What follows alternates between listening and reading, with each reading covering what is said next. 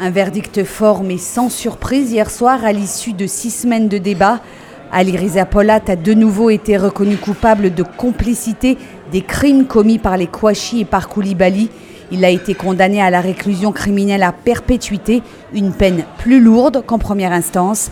À l'énoncé du verdict, les avocats des parties civiles faisaient part de leur satisfaction à l'image d'Eli Korchia, avocat des deux anciennes caissières de l'hypercachère. Écoutez, ce soir, c'est une décision euh, qui me fait quelque peu penser euh, à ce que nous avions vécu lors d'un autre procès historique, le procès des attentats de Toulouse et Montauban, où on appelle euh, l'accusé principal voit sa peine aggravée. c'est dire que la Cour d'appel a décidé finalement d'accroître cette peine en n'étant pas du tout convaincu par les explications qui avaient été données par le principal accusé à ce procès. S'était bien rendu compte que face à un certain nombre d'éléments fondamentaux qui lui étaient reprochés dans ce dossier, eh il se cantonnait à, refuser de répondre ou à tout simplement dire euh, je n'y suis pour rien. Ça ne pouvait pas être suffisant. Le second accusé, Amar Ramdani, écope d'une peine plus légère qu'il y a deux ans, 13 ans de réclusion.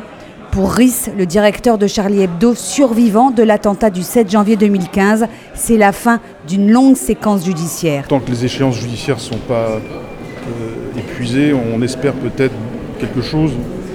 Bon là maintenant, je ne vais pas dire qu'on n'a plus d'espoir, mais enfin bon, on n'est plus dans l'attente de quelque chose, voilà. C'est soldé, ça c'est soldé. Ça lève le doute qu'on pouvait avoir sur est-ce que la justice va bien comprendre ce qui s'est passé, est-ce qu'elle va bien juger. Bon là on a une réponse. Après on a nos interrogations personnelles, mais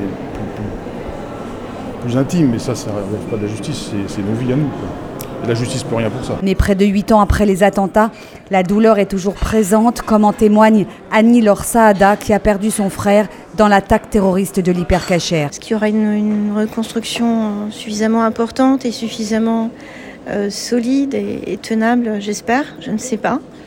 Euh, c'est un combat tous les jours, cette reconstruction. En fait, tous les matins, j'ai l'impression que je suis obligée de me reconstruire et tenir une journée tout au plus. Donc voilà, donc tous les jours, euh, tous les jours, on rassemble les morceaux qu'on peut rassembler et on essaye de passer la journée avec tout ça. Et concernant les enfants, les enfants ont toute la vie devant eux euh, euh, et, un bel avenir, j'espère. Ces attentats de janvier 2015 qui ont fait 17 victimes ont marqué le début d'une longue série d'attaques terroristes en France. À quelques pas de là, dans le même palais de justice, se tient le procès de l'attentat de la promenade des Anglais à Nice.